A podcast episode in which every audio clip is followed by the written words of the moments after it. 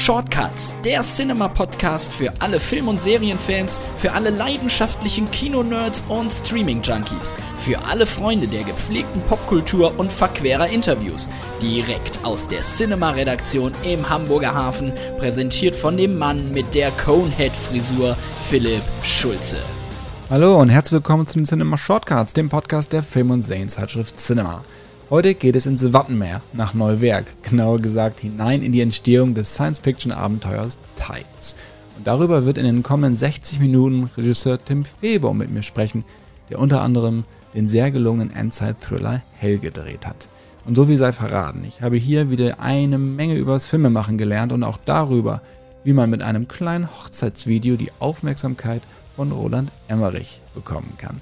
Tides startet am 26. August in den deutschen Kinos und nicht vergessen, wenn ihr wissen wollt, was im Kino oder im Stream läuft und dazu Interviews, Reportagen und vieles mehr lesen möchtet, schaut einfach in die aktuelle Cinema im Handel und die könnt ihr natürlich auch online unter anderem auf cinema.de oder bei Amazon ordern.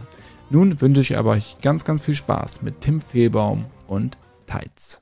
Hallo Tim, herzlich willkommen bei den Cinema Shortcuts. Ich freue mich sehr, dass wir in der nächsten Stunde sowohl über deinen neuen Film Tides als auch über deinen Werdegang sprechen können. Super, cool. Ich freue mich auch sehr. Vielen Dank.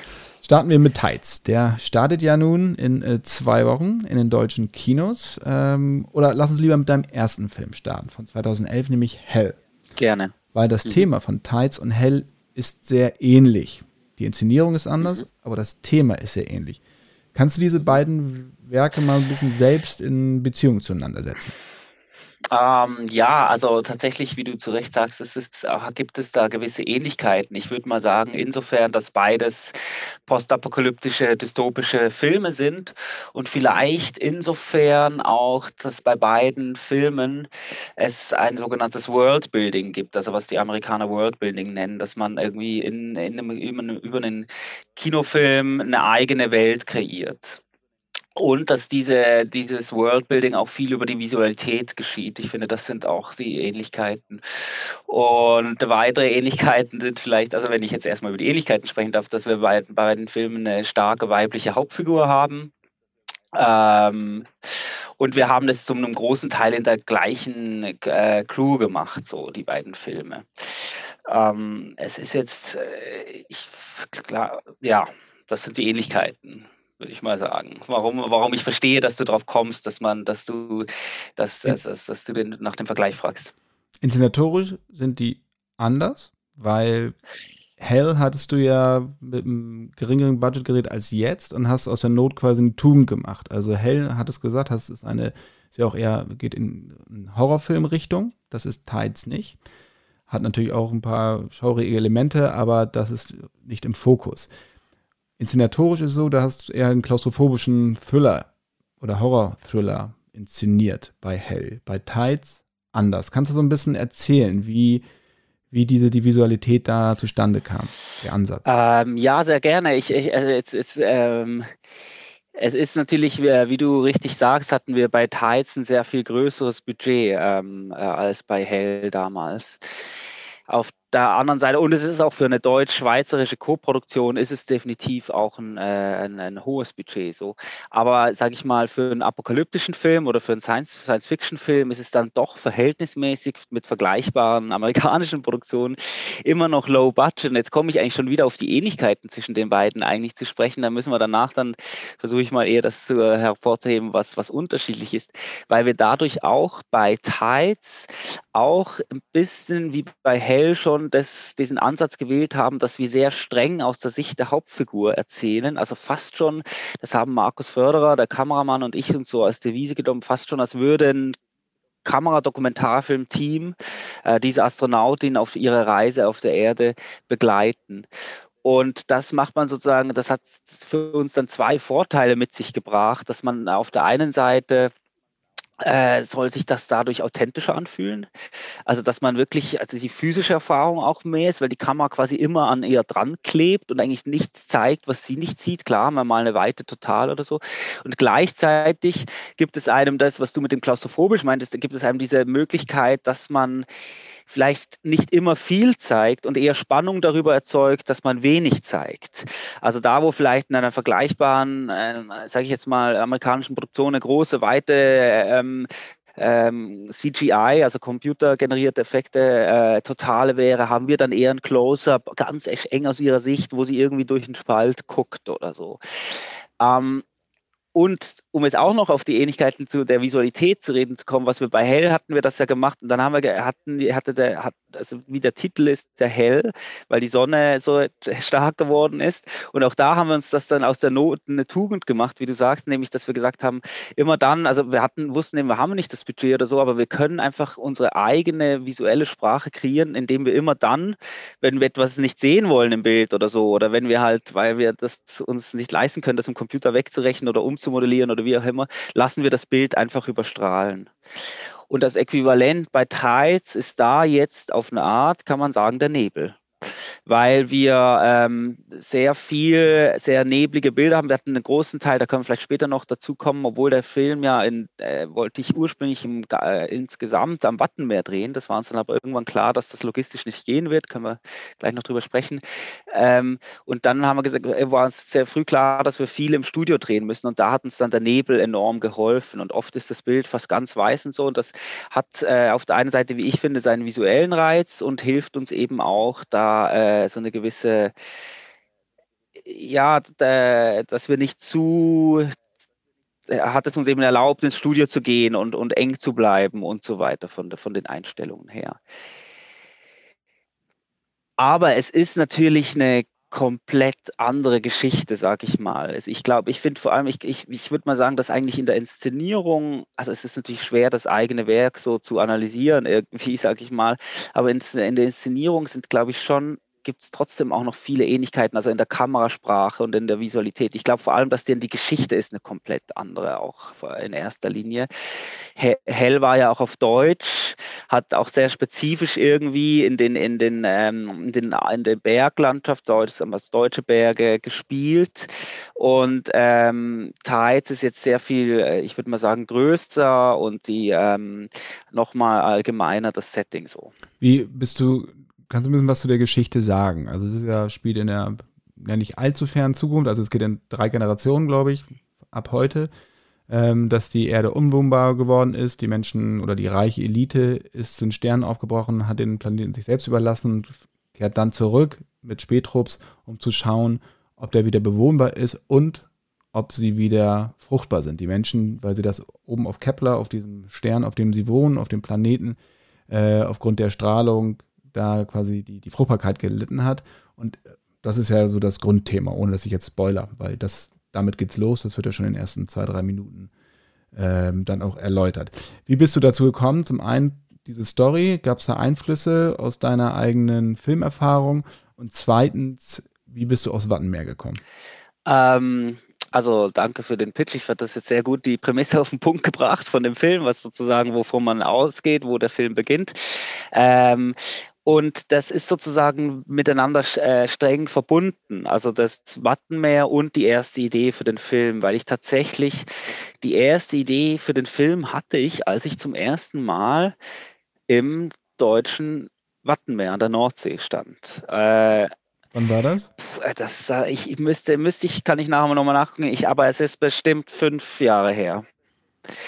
Ähm, wenn nicht sogar noch länger ja, vielleicht sogar noch ein bisschen länger, ja. Und ich stand da und ich kannte die Landschaft nicht. Ich bin Schweizer, ich äh, kenne die Schweizer Berge gut und so, und, äh, aber ich kannte diese Form von Landschaft nicht. Und ich war total fasziniert. Von die, da war gerade das Wasser weg.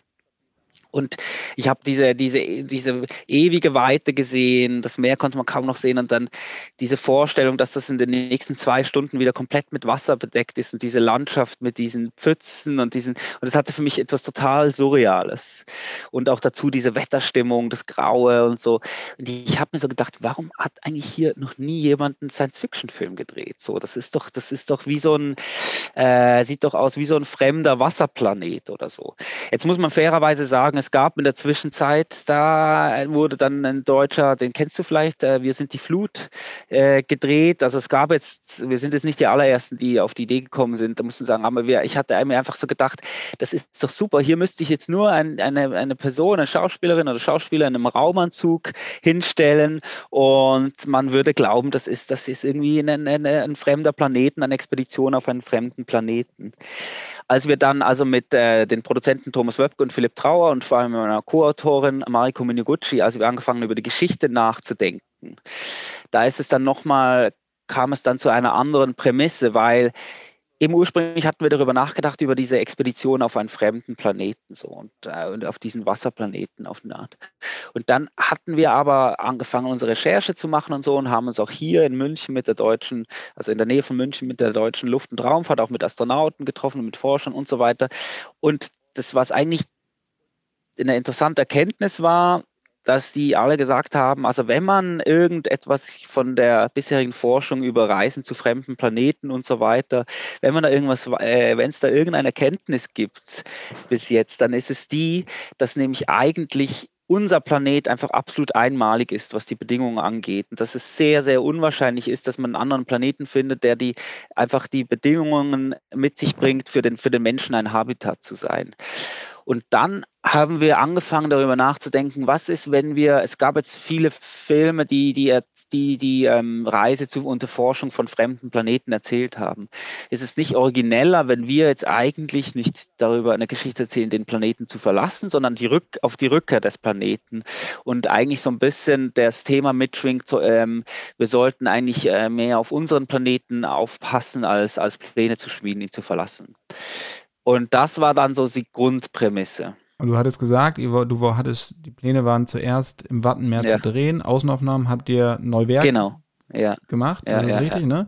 Übrigens äh, gehört Neuwerk zu Hamburg, für alle, die es nicht wissen. Ist ein Stadtteil von Hamburg, auch wenn es äh, über 100 Kilometer weiter weg ist, weil ich gerade in Hamburg ah, sitze. Okay. Ja. Ähm, wie, das war, war doch so ein bisschen die naive Herangehensweise, hey, wir, wir packen die Produktion jetzt mal ins Wattenmeer und dann gucken wir mal, was passiert. Oder wie, und dann kam leider näher, das Wasser kommt ja auch irgendwann wieder zurück. Ähm, ja, man ist da schon noch mal ein bisschen vorher, äh, das tut man länger vorher abwägen und testen oder so, bevor man anfängt zu drehen. So, wir hatten viele Motivbegehungen und aber wie du sagst, ich hatte da so ein bisschen so ein, im Retrospektiv muss ich sagen, naiven äh, Glauben, dass wir da einfach den, den Film drehen können, so am Wattenmeer, weil ich gesagt habe, ich bin halt einfach ein, ein Riesenfan von On-Location drehen, also dass man, ich mag nicht Greenscreen und so. Ich dachte mir, das ist doch eben genau das Tolle. Da können wir doch einfach, da können wir drehen und das ist eine einzigartige Landschaft und brauchen keine, keine Computereffekte oder Ergänzungen und so weiter.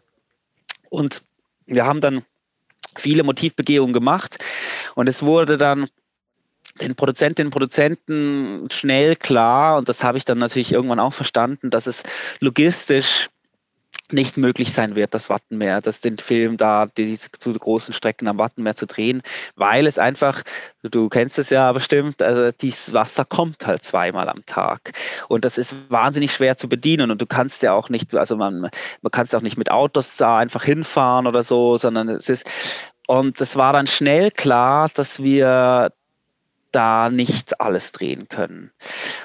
Und uns war aber wichtig, oder dass, dass wir trotzdem da beginnen zu drehen, damit sozusagen die Crew und vor allem die Hauptdarstellerin Nora Arnezeder bevor es dann richtig losgeht mit dem Drehen, ein Gefühl für, für, für die, die Landschaft kriegt und so, für wo das spielt.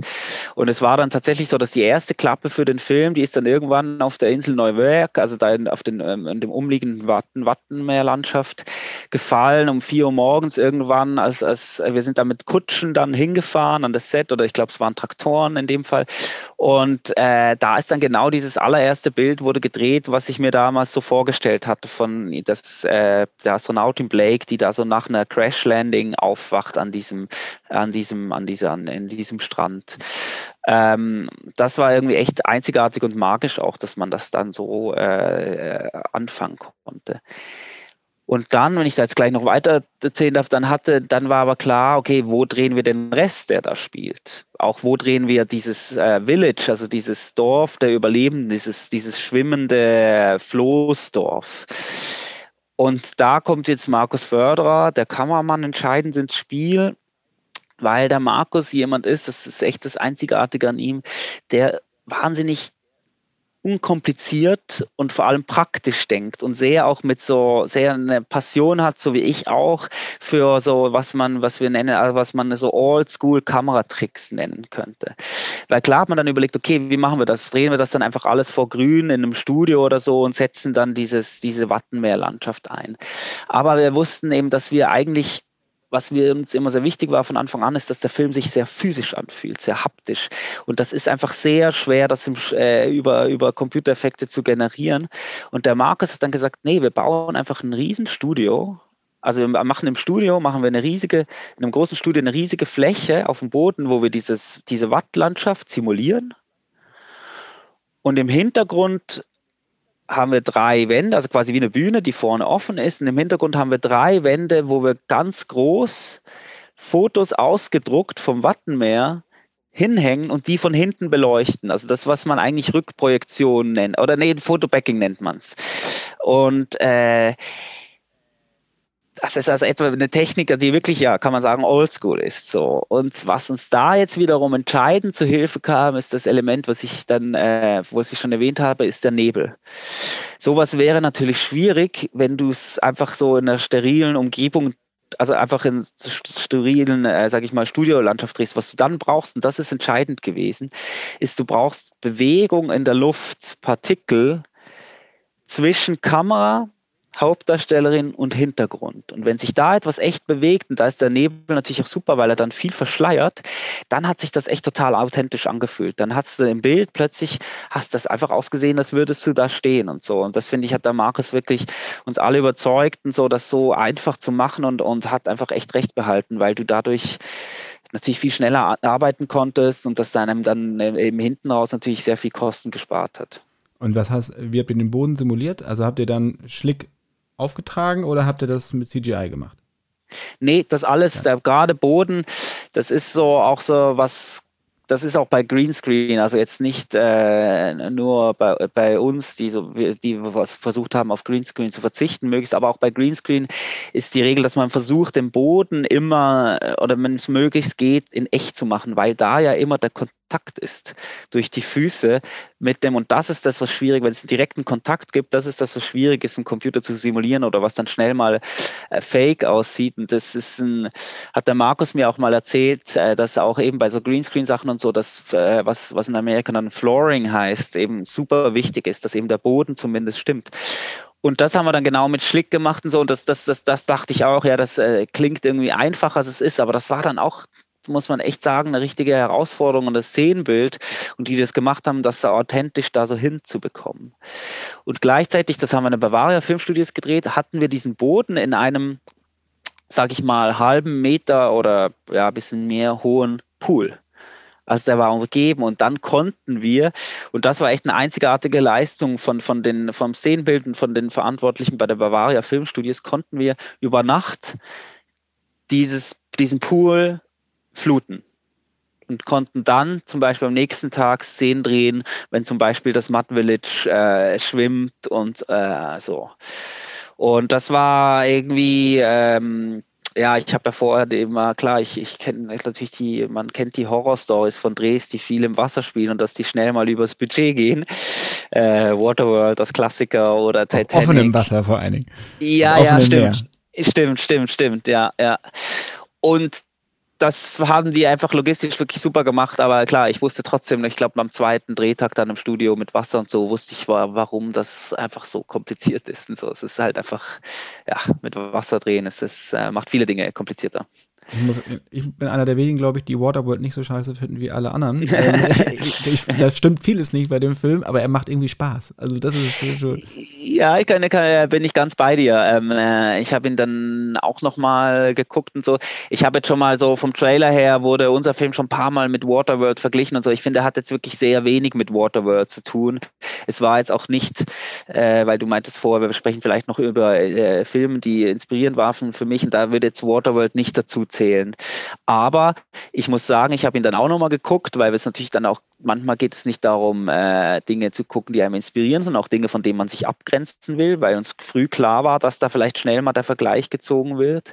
Und da habe ich ihn nochmal gesehen. Ich bin generell ein riesen Kevin Costner und Harrison Ford waren meine absolute, meine beiden Lieblingsschauspieler, als ich ähm, in meiner Jugend. Und ähm, äh, ich mag den Film tatsächlich auch. Ich finde vor allem, was ich nach wie vor einfach großartig finde, das kennst du ja bestimmt, ist das, das Intro, das Logo von Universal, das dann so kommt und dann langsam gehen die Kon äh, Kontinente so weg und man zoomt dann so mit der Kamera. Ich glaube, das ist das erste Mal, dass das gemacht wurde, was dann ja so ein bisschen zur Mode wurde, dass so das Stud äh, äh, Logo des Filmstudios so verändert wurde für den Film. Aber da hat es einfach echt total Sinn gemacht und das fand ich echt richtig cool. Habt ihr überhaupt CGI benutzt? Also die, äh, die ja die Tanker, die du, da sind ja auch große Öltanker, die dann da äh, liegen, beziehungsweise dann schwimmen, je nachdem, Ebbe oder Flut. Das waren aber zum Teil ja Modelle, die ihr gebaut habt, oder? Also, ich, ich rede. Ja, ähm, ich, äh, kann, ja, ich kann ich da was dazu sagen, weil ich, ich ähm, rede jetzt viel davon, dass wir versucht haben, möglichst auf Computereffekte zu verzichten. Das soll aber eigentlich nicht darüber hin, oder das finde ich, ist jetzt nicht fair gegenüber auf eine Art der, der Arbeit von Scanline, äh, die für uns äh, die äh, Computereffekte gemacht haben, die einfach auch einen super Job gemacht haben, dann mal gewisse Sachen zu, was man nennt, Extenden. Also dass man etwas dreht und man dreht nur einen Teil und dann tut man das im Computer, macht man eine Totale daraus und tut die Elemente, die man echt gedreht hat, nochmal so in dem Computer quasi verlängern. Und das heißt, wir haben schon viele äh, solche Shots auch. Und Scanline hat sich eben vor allem auf Wasser spezialisiert.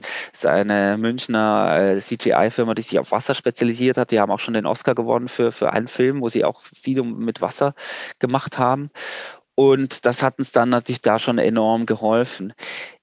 Die, wir haben allerdings auf der anderen Seite viel mit Modellen gedreht. Äh, das gerade also wirklich so richtig auch wieder, das ist eben der Markus Förderer, der, der, äh, der, der hat da einfach eine Passion dafür. Gerade den Absturz der Kapsel ganz am Anfang, die allererste Szene, das ist eine kurze, was man nennt Cold Opener, sch schneller, kalter Einstieg in den Film, wo die unsere Crew, unsere Heldin mit ihr der Kapsel Crash landet. Und das ist, und darauf bin ich jetzt wirklich stolz, oder, oder ich nicht, also, oder bin ich stolz, das ist, geht natürlich an Markus weiter. Äh, das ist komplett ohne Computereffekte gedreht. Und das haben wir wirklich mit kleiner Kapsel und kleinen Mini-Fallschirmen und Pyrotechnik und haben die dann in den, in den Pool fallen lassen. Und das ist dann viel die Frage von Perspektive und so weiter. Und da kennt der Markus sich wahnsinnig gut aus. Welche Optik muss man nehmen, damit es trotzdem groß wird und nicht klein wirkt? Ähm, und wenn ich noch ganz kurz den Punkt machen darf, also ich finde immer, was super wichtig ist, das Partikel, also Partikel, sowohl Feuerpartikel als auch Rauchpartikel und so weiter, dass das, ich glaube, das ist etwas, was sehr schwer ist, von, wenn man das in echt kriegt, dann ist es eben super, weil das ist schwer, glaube ich, für einen Computer zu kalkulieren, wie die Natur sich da verhält, auch kleinen Gischt oder Regen oder sowas. Und das haben wir immer versucht, in echt zu kriegen, sozusagen. Alles, was sich bewegt. Und dann hat man vielleicht mal im Hintergrund noch was ergänzt oder so die von dir angesprochenen großen Tanker, da hatten wir mal überlegt, das auch mit Modellen zu machen. Da haben wir, das haben wir nicht durchgezogen mit Modellen. Da haben wir dann tatsächlich diese Außentotalen, die man da sieht, die sind dann letztlich computergenerierte Bilder, aber und da ist es wieder so, ich glaube, ich bin der Überzeugung, dass Computereffekte sind dann super, je mehr man in echt dreht. Also je mehr, das nennt man Das sind sogenannte ähm, äh, drei äh, Objekte, also Bilder, die du die lieferst an die äh, Firma, die für die Computereffekte zuständig sind, die du aber in echt drehst, die die dann benutzen können und neu rearrangieren können. Und wenn diese Plates echt gedreht sind, dann ist es die Chance, dass es sich echt anfühlt, das finale Bild schon mal sehr viel höher, als wenn alles komplett aus dem Computer kommt.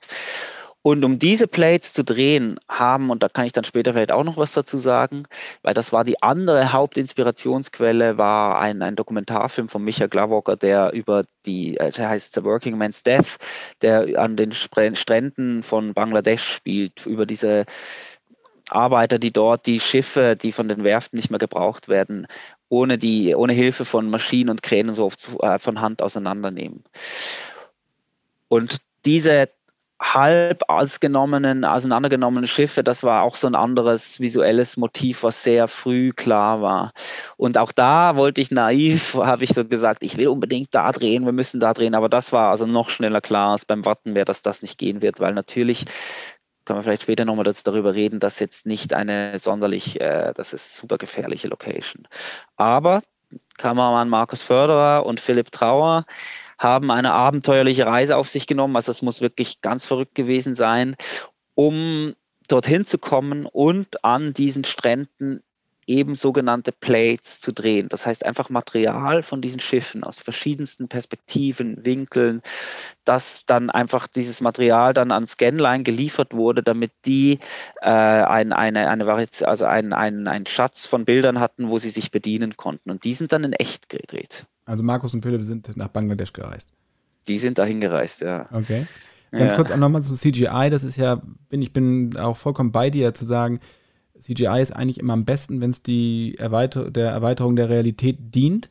Ähm, ja. Und dann überschwenkt in On-Location-Drehs oder ja, im Studio mit, mit Practical-Effekten mhm. ähm, eigentlich. Mhm. Wenn du dann auch diese, diese äh, die Foto-Backup hast oder Matte Painting, wie es ja ganz früher war, äh, dann ergibt sich natürlich so ein großes Ganzes, wo, wo, du auch dann zeigst ja eigentlich damit, wie alte Technik und neue Technik verschmelzen können und, äh, ja. und dadurch noch die perfekte Illusion zu schaffen, ohne dass es antiseptisch aussieht. Absolut, genau. Genau darum geht es. Äh, ja, ja finde ich auch. Du hast, du hast gesagt, im Wattenmeer zu drehen ist sehr, sehr gefährlich. Nicht nur, weil, das, weil die Flut kommt, sondern weil man ja auch nicht wirklich irgendwie mit Autos durchfahren kann, das Equipment von A nach B treiben muss. Du kannst ja nicht die ganze Zeit mit der, mit der Handkamera rumlaufen da. Die wird ja dann auch irgendwann mal leicht schwer. Ja, ähm, ja. Insofern ist das natürlich klar, du kannst ja nicht immer da ähm, Schienen bauen und Lore aufbauen, dass du da von Nee, und es kommen noch so ganz kleine, Entschuldigung, wenn ich unterbreche, aber noch so ganz kleine praktische Probleme dazu, wie das Salzwasser super, super unangenehm ist, um mit Technik zu arbeiten. Es geht super schnell, dass die Fokuspoler, dass die Motoren nicht mehr funktionieren.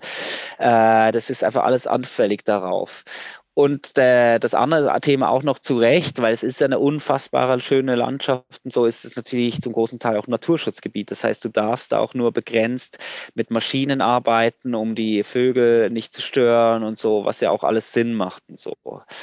Also das kam auch noch dazu. Und noch ein kleiner äh, Touri-Tipp, wer nämlich mal Lust hat, nach Neuwerk zu fahren. Du hast gerade gesagt, Pferdekutschen oder Traktoren. Man kann natürlich auch mal ein Pferd drüber reiten, sofern man sich auf dem Pferd halten kann.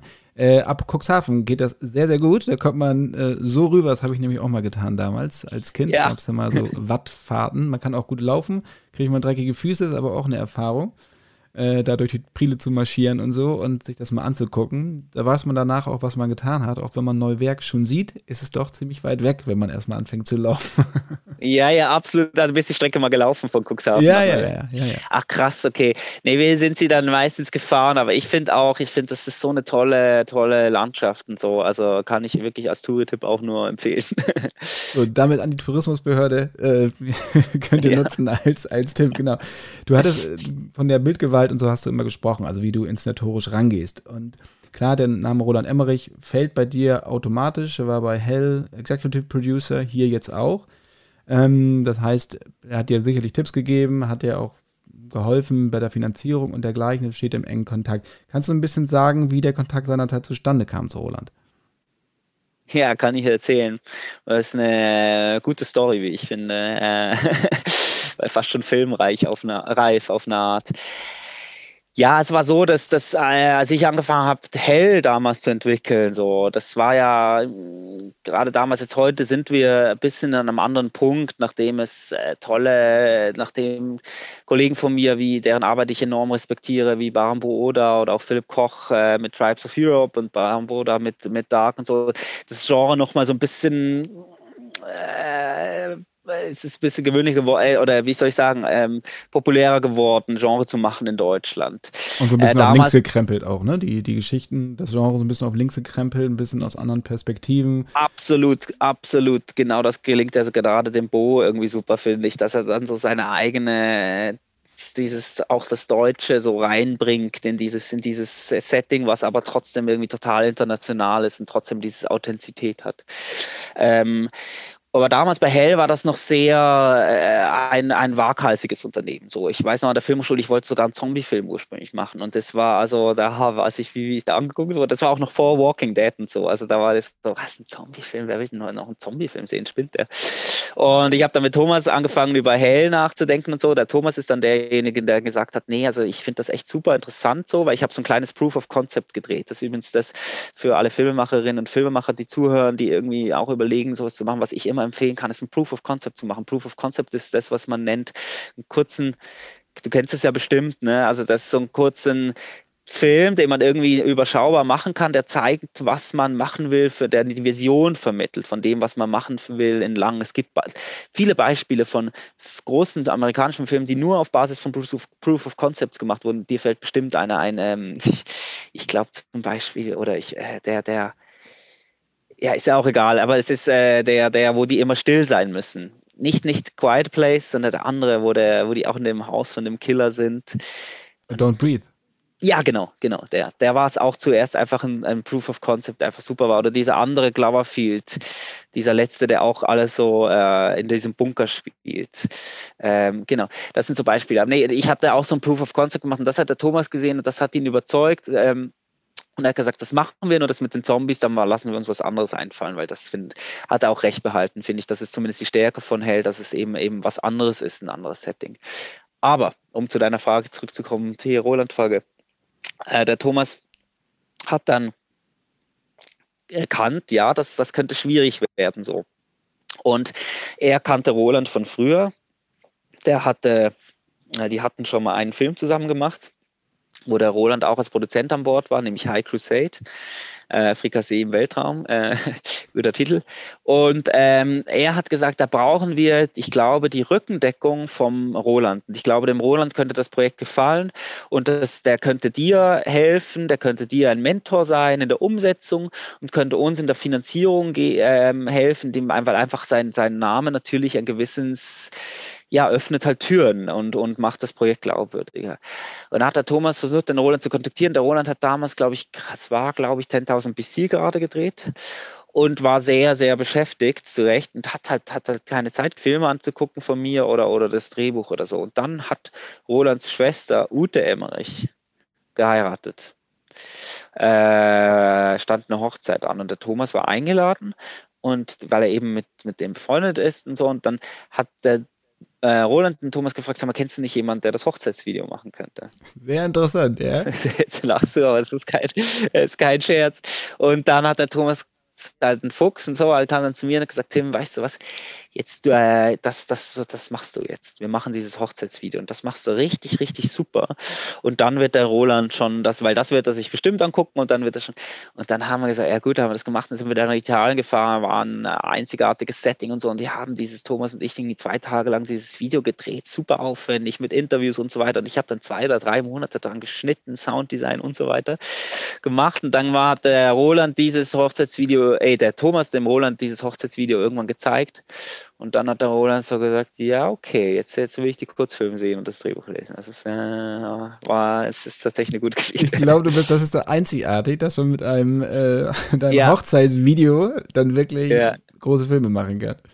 Ja, ich glaube, es ist wirklich eines der besten Hochzeitsvideos. Ich bin nach wie vor stolz auf das Hochzeitsvideo. Es ist äh, echt gelungen, glaube ich. Aber du darfst es nicht mehr als äh, zum Pitchen für deine Projekte benutzen, wahrscheinlich. Nee, nee, nee, habe ich da jetzt nicht mehr. hast jetzt auch, hast auch ein bisschen andere Referenzen jetzt. ja. ja. Kannst du so ein bisschen, äh, wenn, wenn du Stoffe durchsprichst mit ihm, weil er ja auch sehr, sehr, ja. Ja, sehr visuell denkt. Ähm, ja. Auch, er hat ja zwar auch kleinere Filme gedreht, die mehr auf die Dramaturgie eingehen, aber man kennt ja natürlich ja. Master of Disaster, Independence Day und 10.000 BC ja. und was uh, World of Tomorrow. Ähm, was hat er dir so für Tipps gegeben? Was hast du von ihm gelernt, wo du sagst, okay, das sind so ein, zwei Sachen, die ich mir, die ich echt beherzt habe? Also, da gibt es wirklich viele Sachen und das, was du gesagt hast, gerade eben, das stimmt natürlich, dass er sehr visuell denkt aber das Interessante bei ihm finde ich auch, dass er vor allem immer in erster Linie über Story nachdenkt. Das ist bei ihm wahnsinnig dieses Storytelling. Du hast gesagt, er ist der Master of Disaster. Ich finde, er ist vor allem auch der Master of Storytelling auf Art, weil er so, er denkt immer, wir haben sehr viel über die Geschichte natürlich auch geredet, er denkt immer auch im Sinne der, der, der Charaktere und der Geschichte. Das finde ich etwas Interessantes. Und das andere, was ich von ihm lernen konnte, ist, dass er Interessanterweise würde man ja vielleicht denken, wenn Roland Emmerich da involviert ist, dass dann äh, es eher vielleicht dazu führen könnte, dass man mehr Spezialeffekte braucht und so weiter. Interessanterweise denkt er immer äh, eher darin, wie kann man Dinge einfacher auch erzählen. Und wo brauchen wir wirklich eine, eine White Shot und wo brauchen wir ihn eigentlich nicht? Und interessanterweise hat eben oft sein Einfluss auch dafür, dazu geführt, dass wir eher die, die, die, äh, sowohl bei Hell als auch jetzt hier bei dem Film, dass wir eher die computergenerierten Shots eher auch wieder runtergekriegt haben oder so, weil er einfach super Ideen hat, wie man etwas trotzdem irgendwie gut erzählen kann. Und äh, da, das war damals bei Helen, das ist, das hört sich jetzt so banal an, aber das ist, das ist eigentlich, glaube ich, echt mit einer der wichtigsten äh, Tipps oder bis heute, weil das auch bei Tides so entscheidend eine Rolle gespielt hat. Und zwar hat er damals bei Hell hat auch mit dem ähm, Staub sozusagen war das. Hat er sogar gefragt, ja, und wie planst du das mit diesem Staub und so? Und habe ich gesagt, ja, wir wollen da halt so ein bisschen Staub machen ab und zu mit so kleinen Maschinchen oder so. Das, und er so, nee, nee, nee, du brauchst die ganze Zeit, muss das Bild in Bewegung sein, muss da Staubwolken im Hintergrund durch und so weiter. Und das war entscheidend, glaube ich, für die Visualität, dass die Visualität von Hell funktioniert hat, weil dass wir dann in, in, die mächtigen Windmaschinen aufgefahren sind, um diese Staub. Und das ist mir so geblieben und das habe ich dann irgendwie so auch für Tides wieder so sehr zum Grundprinzip gemacht, dass es, ich glaube, wenn uns etwas gelungen ist bei Tides, ist, dann ist es, dass, dass der Film sich physisch anfühlt, dass man sich wirklich so anfühlt, als wäre man da. Und das ist einerseits natürlich auch, können wir vielleicht nachher auch noch drüber reden, ganz viel der Ton spielt da auch eine entscheidende Rolle, aber auch eben das, was der Roland mir damals eben so gesagt hat, das ist so wichtig, dass es immer mit der, dass der Nebel durchzieht, dass du Partikel hast, die sich bewegen und so weiter. Das ist das. Und das andere, wo, wo ich sagen würde, da, da hat er einfach auf mich so einen ähm, großen, großen Einfluss gehabt. Ja, wie gesagt, das hört sich nach so was Banalem an, ist aber in der Bildsprache super, super entscheidend, finde ich. Ähm, äh, und das andere ist, dass er jetzt bei, bei Tides hat er wo er einfach echt richtig gut ist, ist in so, in so viel, in dem Gefühl dafür, wie man den Zuschauer mitnimmt auf eine emotionale Reise und wie der Zuschauer oder die Zuschauerin an einem Charakter dran bleibt, so in dem Film. Und wir haben super viel gedreht und, und, und es gab einfach auch eine, eine es ist, er hat auch dann in der, in der, in der Schnitt und so, hat eine beratende Funktion übernommen und hat wirklich da nochmal Ideen gehabt, die dazu geführt haben, dass man, wie ich finde, nochmal näher an der Geschichte dran bleibt. So. Ähm, also wir haben so, so viel gedreht und ich hatte eh schon das Glück, dass das unser Editor Andreas Menz Wahnsinnsjob gemacht hat, dass man überhaupt mal da dieses Material, dass man überhaupt eine Geschichte hat und dass man da dran bleibt. Und er hat das wahnsinnig kunstvoll geschnitten und er ist auch jemand, der vor allem selber auch schon viel im Schnitt so ausprobiert in kleinen Effekten und das hat schon, hat schon war da schon eine enorme Hilfe, aber es gab dann halt so eine Phase, wo man vielleicht nochmal so einen Blick von außen uns gut getan hat und da war der Roland dann entscheidend. Und also oder hat, hat dann wirklich super Ideen gehabt, wie ich finde, wo zur, zur emotionalen, dass man emotional dranbleibt nochmal mehr an dem Film.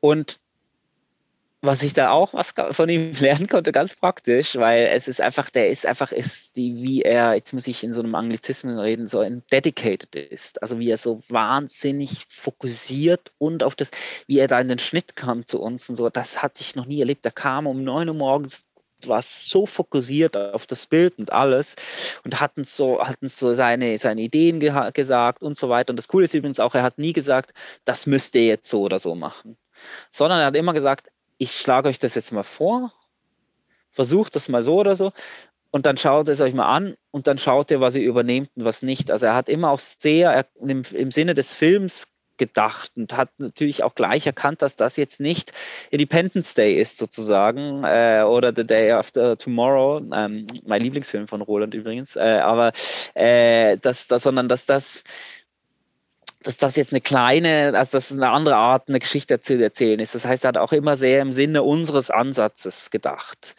Aber diese Konzentration und so und dieses absolute ja, der ist einfach, der, der, der ist ständig da so in Gedanken, auch mit Filmen, so auch wenn man dann danach mit ihm Abendessen geht und so, da redet er wieder über seine Stories und auch schon alleine, wie er Stories erzählt und so, das ist schon echt, er ist, er ist wirklich ein Geschichtenerzähler. Das kann ich nur bestätigen, weil er war ja auch schon zu Gast hier in den Shortcuts. Insofern guckt euch die oder hört euch die Folge gerne an, äh, rund eine Stunde und das ist sehr unterhaltsam, sehr lehrreich. Vor allen Dingen auch sehr lustig, seine Anekdoten mit Stallone und mit äh, Joel Silver, mit dem Produzenten, äh, mit dem man nicht so ja. gut klarkam, kann ich nur so an dieser Stelle verraten. Ja, hört ja, euch, hört euch das mal an, das ist wirklich sehr, sehr gut geworden. Ähm, ich habe es auch schon gehört, ich finde es auch richtig, richtig super. das freut mich sehr. Du sag mal, ähm, mal zurück zum, zu Teils zu der Geschichte. Wie würdest du das Grundthema, wenn du das, äh, worum es dir ging in dem Film, was wolltest du erzählen? Um, ähm, also die, ich, ich finde es sozusagen unser, unser Drehbuchdozent an der, der Filmhochschule hat mal gesagt, Michael Gutmann, und das fand ich irgendwie, das ist mir irgendwie so geblieben, dass es auch gefährlich sein kann, wenn man beim Schreiben oder beim Entwickeln einer Story schon zu sehr ans Thema denkt, so oder sagt, ich will jetzt äh, dazu die und die Aussage machen oder so, sondern dass dann, dass dann die Gefahr ist, dass man das auch, auch zu sehr spürt, so. Sondern er hat immer gesagt, das muss man auch im Prozess des Schreibens so herausfinden und muss erstmal die Geschichte und so weiter ähm, das entwickeln. Äh, dennoch, klar, gibt es Themen, die in dem Film ganz eindeutig eine Rolle spielen und über die wir uns Gedanken gemacht haben.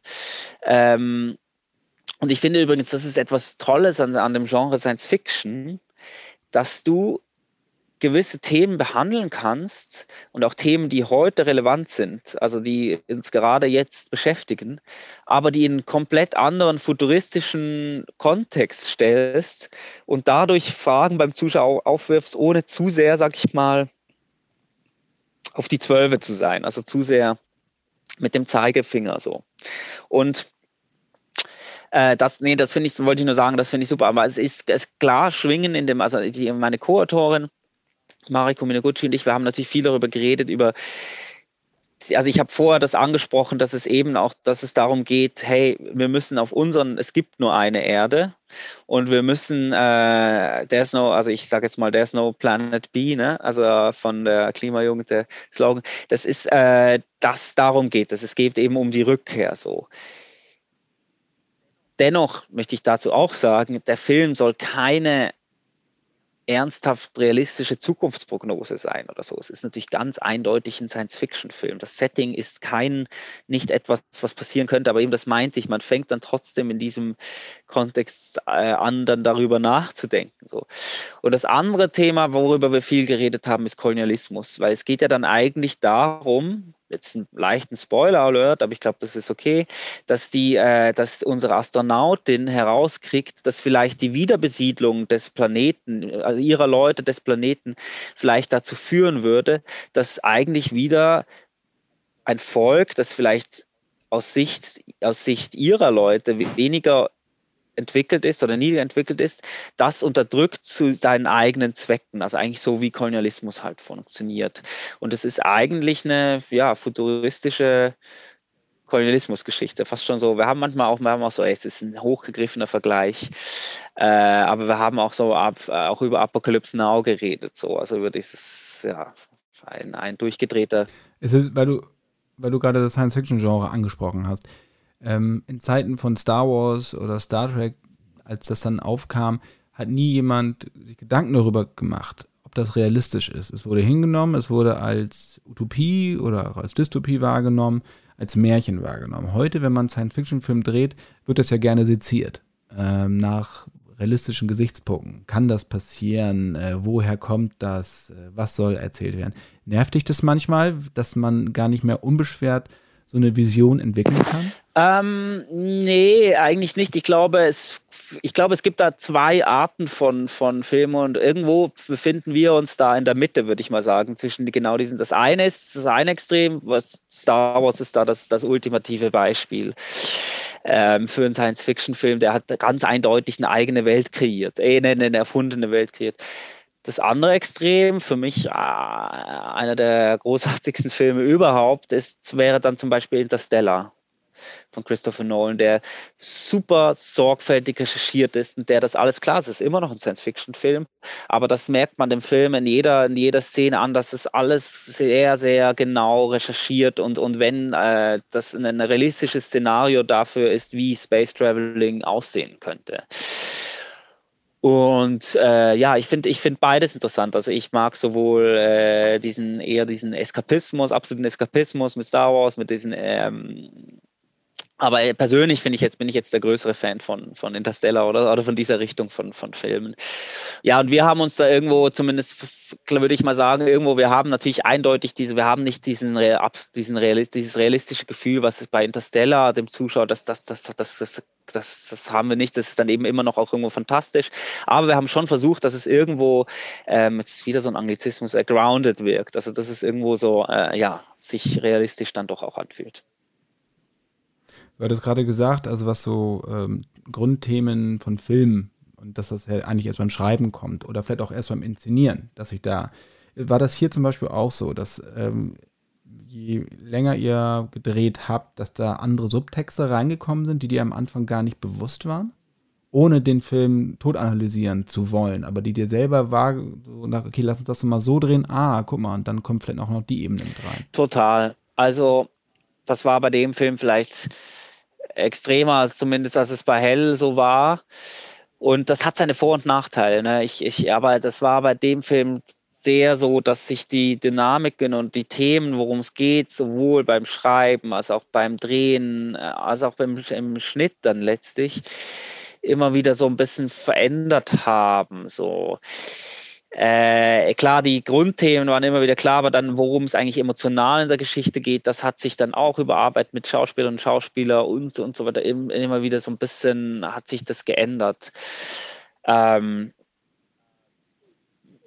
ja, ich bin manchmal so retrospektiv, überlege ich mir manchmal, ah, ich glaube, das nächste Mal würde ich versuchen, etwas zu machen, wo das von Anfang an sehr, sehr viel klarer ist, weil da man dadurch dann vielleicht auch nicht so viele äh, Optionen hat oder so. Aber, aber sowas verändert sich ständig. Also klar, das ist alleine dann, wenn, wenn halt äh, ein Szenenbildner oder Szenenbildnerin oder Kostümbildner und so weiter ins, ins, ins Spiel kommt, dann, dann ist und dann siehst du plötzlich das Kostüm, dann über Casting und so. Dadurch äh, irgendwie ändert sich das immer.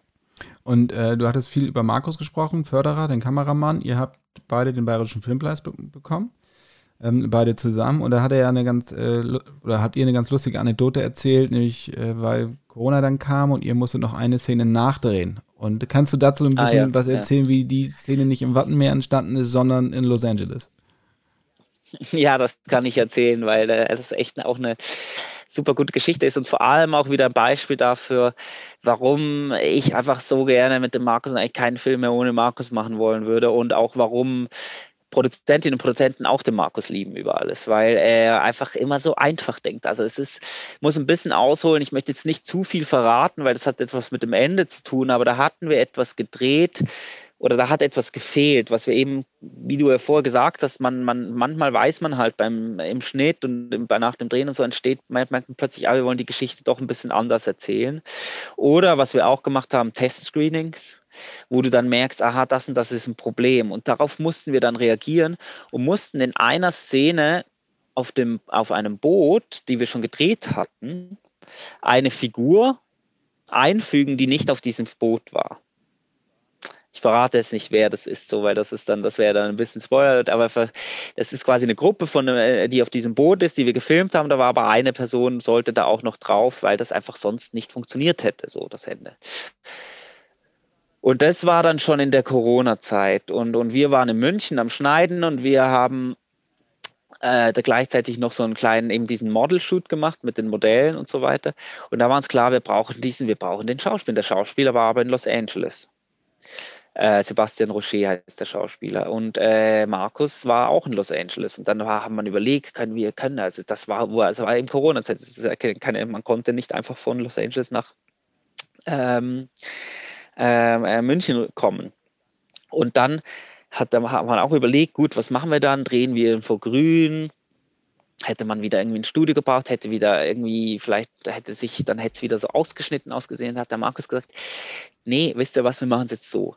Er wohnt in Los Angeles, ihr schickt mir das Kostüm, äh, nee, ihr schickt ihm das Kostüm, er soll sich selber die Maske machen, ich habe ne, zu Hause eine Kamera, ich habe eine Nebelmaschine, ich mache einfach Nebel, einfach meine Wohnung komplett zu und dann kommt er morgen zu mir, wir haben unsere Masken auf, drehen, machen, ziehen sie, dann zieht er sie aus, wenn, sie, wenn er im Bild ist und wir machen diese zwei, drei Takes. Tim, du bist über Zoom zugeschaltet, du inszenierst ihn und, und dann äh, schicke ich euch das Material und dann setzt ihr das ein. Und genauso ist es passiert. Und das ist halt eben einfach der Markus, dass er dann das bei sich in der Wohnung mit dem Nebelmaschine und so, also es ist, äh, ja, also er hat, er sagt dann immer dazu, ja, er hat halt zum Glück weiße Wände, sonst wäre es schwierig geworden. Aber das, und klar, dieses, da ist eben wieder dieses Beispiel dafür eben, wie dieses, wo der Roland eben auch so prägend war, dieses Nebel, dass mir das so wichtig war, eben dann uns dann auch wieder geholfen hat.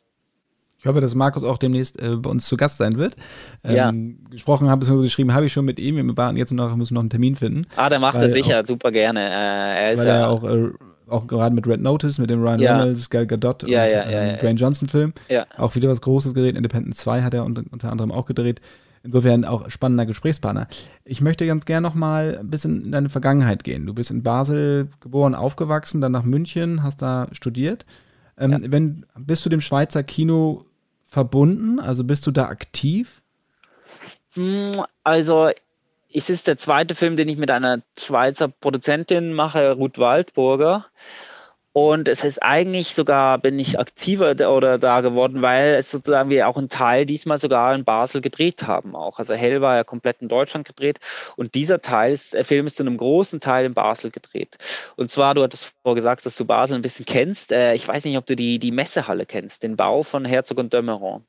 Äh, und das ist, das, ich, ich, ich, das, ich äh, als ich das zum ersten Mal fertig gesehen habe, da stand ich auch so und habe so gedacht, Mann, das sieht aus, das ist halt so ein Bau, der ich kann es jetzt gar nicht beschreiben, wie das aussieht, aber für mich hat es eben ausgesehen wie, wie eine Space Station tatsächlich. Und, das, und da wir dann Förderung aus der Schweiz auch bekommen haben, war uns klar, das ist natürlich ein Teil des Deals, wenn du Förderung bekommst, macht es auch Sinn, dass du dort dein Geld ausgibst. Das heißt, wir wussten, wir, wir werden und wollen in Basel drehen. Und da habe ich gesagt, ja, da gibt es dieses Gebäude, das sieht aus wie eine Space Station. Da können wir doch gewisse Flashbacks drehen, weil es gibt ja dann gewisse Flashbacks auf dem Planeten Kepler. Äh, wo äh, das, da müssen wir auch wieder kaum noch was machen. Diese Struktur sieht doch schon so futuristisch aus und so weiter. Und genau das haben wir dann auch gemacht. Und der andere Teil war ein großer Teil des Studiobaus, der auch in Basel war. Also diese ganzen Schiff-Innensachen. Daher finde ich eigentlich, dass dieser, dieser Film sehr viel mehr mit Basel zu tun hat ähm, ähm, als, als, als, als, oder mit der Schweiz. Ja, sehr viel zu tun hat. Der, ähm, ja. Ähm, Ganz kurz auch noch als Info: Herzog und de Meuron weltbekanntes äh, Architekturbüro mit vielen Dependancen. Die haben unter anderem ja auch die Elbphilharmonie. Genau, ja, das ist auch ein, soll ich sagen, das Waterworld Architektur, um Gottes Willen, nee, aber, nee, aber oder das, das Stadion, das, äh, das kürzlich in Regenbogenfarben leuchten sollte und ich durfte, äh, die Münchner Allianz Arena, das hat, ist auch ein Herzog- und Dömeron-Bau. Wie hast du das empfunden, in deiner Heimatstadt zu drehen? Es ist ja so, dass beim Drehen ist dann, was da wirklich die Familie ist, dann das ist das ist die Crew. Wir waren wirklich eine sehr eingeschworene Crew und ich finde, das ist auch das, was ich oder hoffe, dass sich das widerspiegelt, dass in dem Film, dass sich alles so organisch anfühlt, dass alle so gut Departments zusammengespielt haben. Und daher ist eigentlich, ob du jetzt am Wattenmeer drehst, in München im Studio, in Berlin im Studio oder in Basel, die, die Familie ist immer die gleiche sozusagen. Aber natürlich trotzdem war es irgendwie ein, schon ein tolles Gefühl, da zu Hause zu drehen. Es konnten dann viele von, von meiner Familie einen Set-Besuch machen und äh, man konnte Schweizerdeutsch reden mit manchen Crewleuten. Also es war schon irgendwie echt cool, glaube ich so. Und ich glaube auch für Basel äh, eben, dass, dass sich mehr als Filmstandpunkt etablieren will, gibt es jetzt neu auch eine Basel Filmförderung, ist es, glaube ich, schon auch ein cooles Projekt gewesen, weil es jetzt erstmal so nicht das Erste ist, woran man denken würde, dass man das in Basel dreht. So. Ähm, daher war das insgesamt wirklich eine coole Erfahrung. Weil der Schweizer Film ist jetzt in Deutschland nicht so bekannt. Es gibt natürlich viele auch Schweizer Regisseure, die sehr bekannt sind. Also dich kennt man, man kennt Mark Forster. Ähm, aber wie ist gerade so die, die, die Stimmung in der Schweizer Filmindustrie? Was dominiert gerade? Welche Genres? Also ich weiß, Komödien sind immer, laufen sehr, sehr gut in der Schweiz. Äh, also in Schweizerdeutsch auch, also ne, lokale. Was wird sonst gerade produziert, was erfolgreich ist? Also da weiß ich jetzt nicht, ob ich wirklich qualifiziert bin, da dann eine, eine Aussage zu treffen, die auch wirklich stimmt, weil ich sozusagen, es wird, es wird, ich glaube, es wird auch immer, immer vielfältiger, was da produziert wird. Klar, Komödie ist etwas, aber es gibt auch so einen Film wie Plastspitz Baby, den ich super fand, so ein äh, sehr authentisches Drama.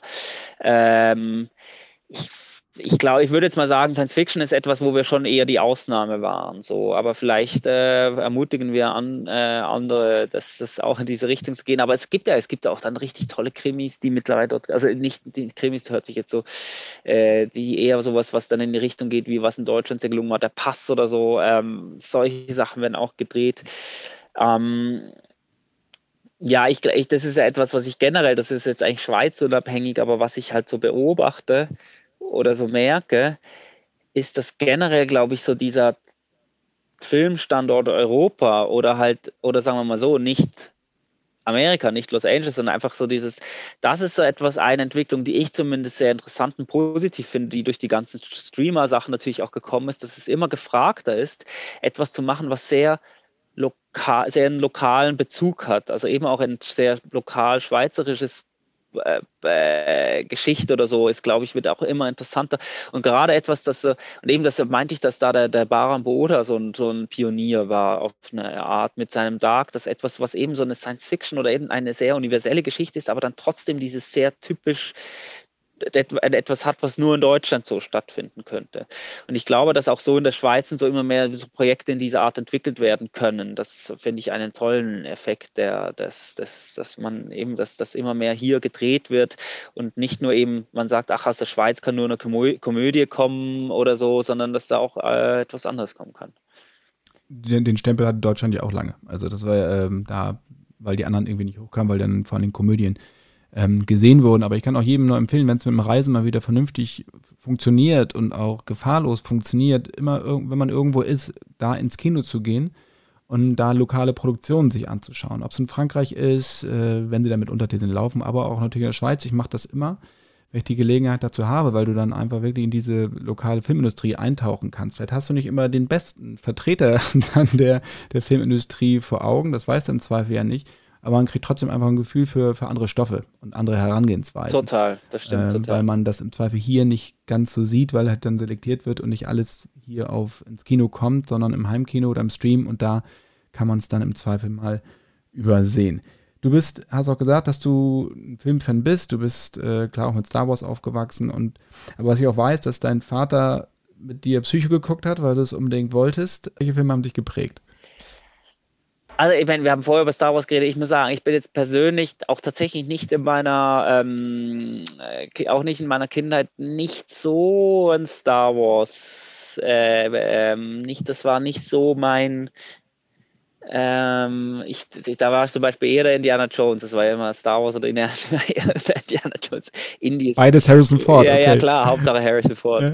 Ja. Äh, Nee, also ich würde mal sagen, ganz, ganz früh tatsächlich würde ich schon sagen, dass das, das, das, was du schon angesprochen hast, Hitchcock. Also ähm, ich, äh, ja, mein, mein, mein Vater war auch ein äh, oder ist ein Hitchcock-Fan oder wir haben einfach das war so das Ding, diese Hitchcock-Filme zu gucken und er hatte mir halt dazu das Buch geschenkt von François Truffaut, Mr. Hitchcock, wie haben sie das gemacht, wo über jeden Film und das habe ich dann echt geliebt. Ich habe dann einfach so diese versucht, diese, das war noch nicht einfach, diese Filme teilweise zu bekommen, immer so den Film, dann das, erst den Film zu gucken, dann das Interview mit Hitchcock dazu, dann zu lesen, diese Insights zu bekommen, über wie er das gemacht hat. Das ist ja das Tolle an dem Interview mit François Truffaut, dass es so ähm, dass es sehr viel eben auch um das, finde ich übrigens auch das Schöne an unserem äh, Podcast gerade, dass es sehr viel um das Filmhandwerk geht und so vielleicht das äh, und äh, das, das ist eben da auch das, das Tolle.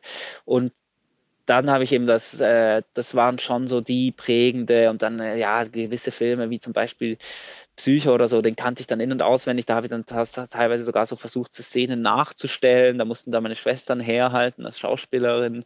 Und ja, das, äh, ich glaube, das war ist vielleicht auch so der Grund, warum ich auch bis heute eher so ein bisschen eher in, in, in eine dunklere Richtung. Also Hitchcock hat zwar auch ein, zwei Komödien gemacht, die auch ein bisschen unterschätzt sind, finde ich, aber seine Stärke waren natürlich Filme wie Die Vögel, Psycho, Vertigo, also alles ganz großartige Filme. Und das war wahrscheinlich insofern auch prägend, dass, äh, ja. Und das ist auch wirklich ein Lesetipp. Das äh, Buch mit François, von François Truffaut, einer der Wegbegründer der Nouvelle Vague, äh, Regisseur, der aber auch als Filmjournalist ja vorher gearbeitet hatte und ein großer Verehrer von Hitchcock war, hat ihn interviewt, hat ein Buch draus gemacht. Da gibt es auch ähm, Dokus, die man sich angucken kann bei YouTube kostenlos. Dieses Buch ist wirklich Filmwissen pur. Und ich weiß nur, dass Hitchcock nach dem Interview Truffaut, glaube ich, drei Meter größer wurde und ähm, sich gottähnlich fühlte. Echt? Truffaut ihm wohl ganz, ja, ja, also Hitchcock ist ja sowieso nicht so der einfachste Zeitgenosse Nee, gewesen. gewesen, wahrscheinlich nicht. Nee, nee, ich glaube vor nein, allem nein, nein. auch als, als, ja. Schauspielerin hatten was, was Frauen sowieso ja, angeht, ja. seine, seine ähm, Eskapaden und seine, seine Tyrannei da am Set, aber auch wie er sich selbst gesehen hat, nämlich als das Maß aller Dinge. Ähm, insofern war der Fall dann vielleicht am Ende auch dann umso höher.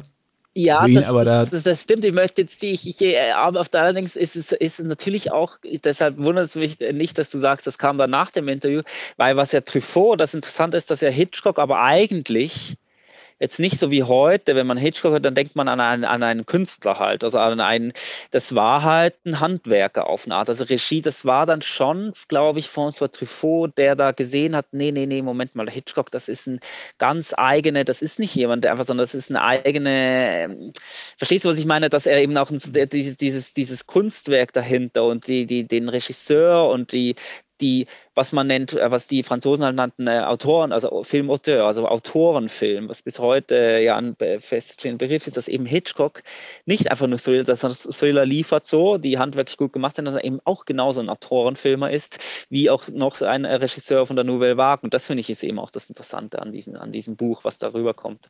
Aber klar, da danach, da hat der Hitchcock sich bestimmt, ja. Etwas erhoben. Hast du ähm Gibt es Filme so der jüngeren Vergangenheit? Das ist, ich weiß, das ist, glaube ich, eine schwere Frage, wenn man sich dann nicht so mit den Kollegen vergleichen will. Aber Stoffe oder Filme, die du gesehen hast, die du selber gerne gedreht hättest, wo du sagst, das ist eigentlich echt ein mega, da hätte ich Bock drauf gehabt. Ja, natürlich. Ich, ich, ist auch nicht etwas, wo ich nicht gerne darüber rede, sondern im Gegenteil, ich, ich mache da eher eigentlich kein Geheimnis draus, dass ich mich natürlich total, Filme gibt, die mich total faszinieren und ich mich äh, auch viel natürlich von Filmen inspirieren lasse und so. Und ähm, ich, da gibt es aus jüngerer Zeit, kann, können wir gleich darüber reden, was ich nur sagen wollte, was danach Hitchcock zum Beispiel auch für mich ein total prägendes Filmerlebnis war, war dann, äh, sind, waren dann auf eine Art auch die Filme von Oliver Stone. Weil Oliver Stone so eine eigene, was das war dann für den Schnitt und so, von die Art, wie diese Filme erzählt werden, dieses schnelle, da schwarz-weiß gemischt mit Farbe, dieses Springen in den, diese, und dieses vor allem dieses intuitive Erzählen auch. So dieses nicht mehr so ganz klar, sondern so, ja, so, das war, ich weiß, ich weiß einfach doch, wie ich JFK zum ersten Mal gesehen habe. Ein Film, den ich kürzlich wieder gesehen habe, der ist so so ein toller Film. Ich habe übrigens auch gehört, dass, glaube ich, die angepasste Version jetzt irgendwie rauskommt, weil es wohl neue, aber ist egal, in Cannes, glaube ich sogar, äh, neue Erkenntnisse gab zu die, die Akten, die vorher nicht zugänglich waren. Auf jeden Fall, das ist so ein Film, den habe ich gesehen. Ich habe nichts verstanden, wirklich nichts. Ich verstehe ihn auch heute, wenn ich ihn heute sehe, noch nicht hundertprozentig so. Aber damals habe ich nichts verstanden, aber ich habe, weil ich einfach auch zu jung war, aber ich hab, mich hat diese Visualität so fasziniert, dieses Schnittstaccato und diese eben diese intuitive Art zu erzählen, das war sehr prägend. Jetzt aus jüngerer Zeit, also eben, ich, ich habe ja schon, ja, ich, ich, ich wurde, äh, gestern hat mir jemand gefragt, was, was war meine, eine meiner Lieblings-Science-Fiction-Filme wären. Das ist so schwer, eine Frage, das zu beantworten. Da könnten wir jetzt echt noch stundenlang drüber reden.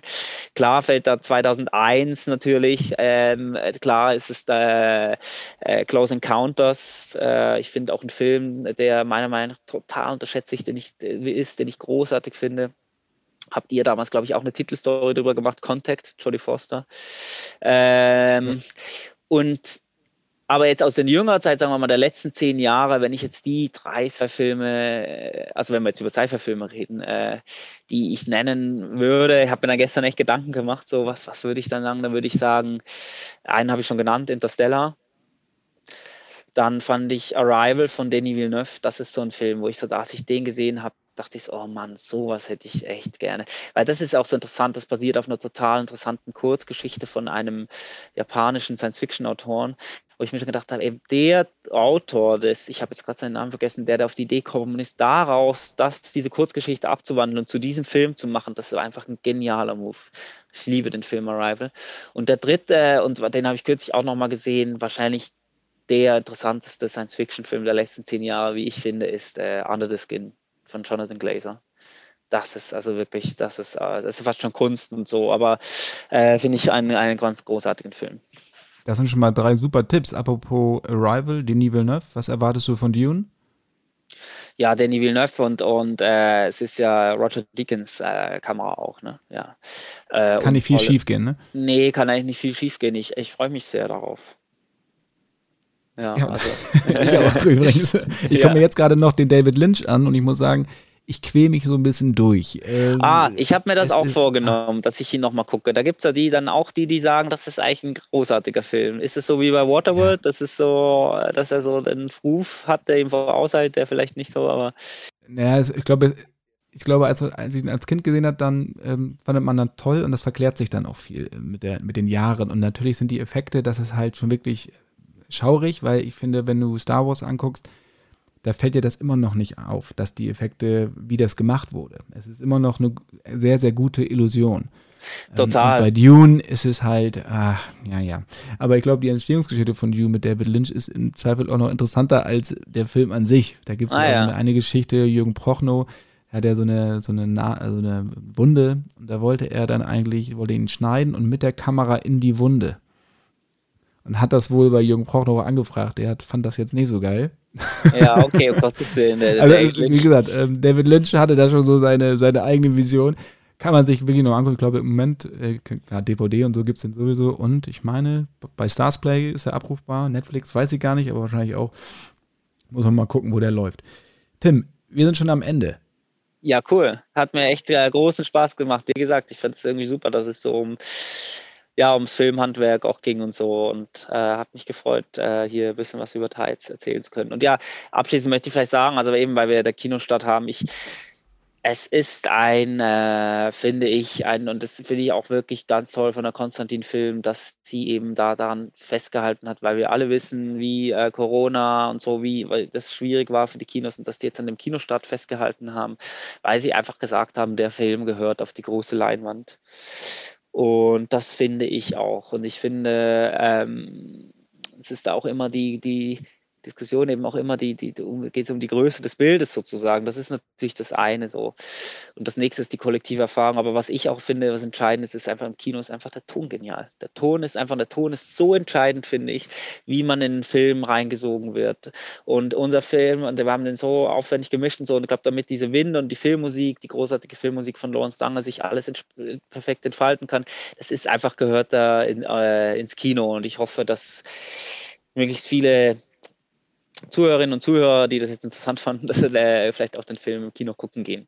Ich wünsche dir ganz, ganz viel Erfolg mit dem Film. Du kannst abschließend vielleicht nochmal sagen, bist du schon am Schreiben, am, am neuen Drehbuch für irgendwas? Ja, ja. Das schon, okay. Kann noch, was soll ich, sagen wir so, es ist diesmal es ist, äh, zwei futuristische Filme, jetzt wird es historisch.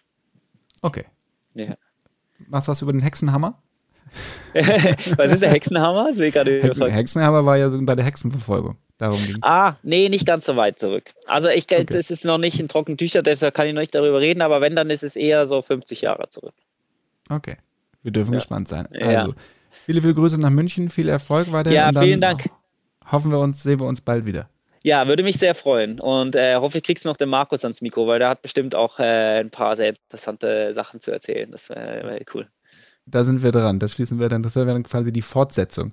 Ja, genau. Eigentlich wäre Emmerich Teil 1, du bist Teil 2 und dann wäre Markus ja, das ist Teil 3. Die Trilogie. Alles, Alles klar. klar. vielen Dank für das Gespräch. Mach's gut, Tim. Ciao. Ciao, ciao.